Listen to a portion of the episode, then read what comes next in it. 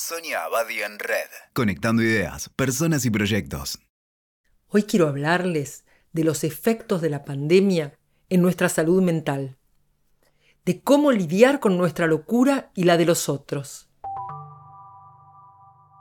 Ya hablamos del estado de alerta crónico que genera la amenaza del COVID, de cómo perdemos la concentración y estamos tan crispados que nos suceden pequeños y mayores incidentes y accidentes. Ya hablamos también de la hipocondría, que hace que ante cualquier síntoma lleguemos a la conclusión de que nos hemos contagiado el virus. También de la hipocondría de los estados de ánimo, en la que vamos pasando de una paleta de emociones inquietantes y nos chequeamos a cada rato para ver cómo nos sentimos. Pero ahora quiero hablarles de los efectos que está generando la pandemia en la salud mental y de cómo ese daño corre peligro de instalarse como enfermedad individual y social, porque tu salud mental nos afecta a todos y la salud mental de la sociedad impacta sobre cada uno de nosotros. La doctora Silvia Bentolí, la psiquiatra experta en desastres y emergencias sanitarias, define la pandemia como un desastre. Y lo define así. Lo gestionable en un contexto de desastre es el riesgo, que es la resultante de la interacción entre una amenaza y una población vulnerable. También nos dice que debemos acercarnos a los que están sufriendo ese trauma, conectándonos con lo que les pasa, apoyando y protegiendo al que está confundido y aturdido por el impacto, ya que le cuesta pensar con claridad.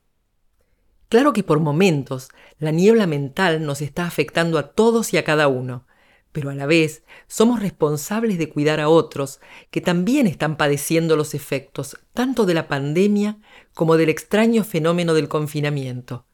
Nuestra familia, hijos, equipo de trabajo, jefes, comunidad. Lo que quizá no sabíamos es que ayudar a otros nos centra, nos ordena y nos aclara. Y ayudar y ayudarse no son solo para aliviar los efectos de la pandemia, sino para prevenir que ciertos estados emocionales y mentales se prolonguen en el tiempo, generando depresiones, crisis de pánico, dificultad para relacionarse, adicción al alcohol o a los psicofármacos.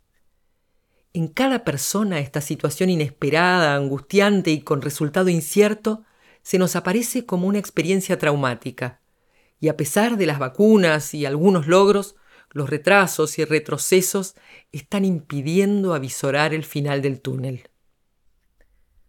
¿Y cómo proteger nuestra salud mental y la de los otros? No me digan que la de los otros no les importa, porque nadie quiere estar rodeado de enfermos psíquicos, ni entre sus seres queridos, ni tampoco en su entorno más amplio. Por eso tenemos que estar atentos y no dejar de percibir lo que están viviendo y sintiendo los que nos rodean, mirar más allá hacia el contexto global y a la vez mirarnos hacia adentro para detectar y explorar nuestras emociones y pensamientos, los momentos de autoengaño y los momentos de lucidez. La pandemia no se parece a una inundación ni a un terremoto, ya que la llevamos puesta y la trasladamos de un lugar a otro y de una persona a otra.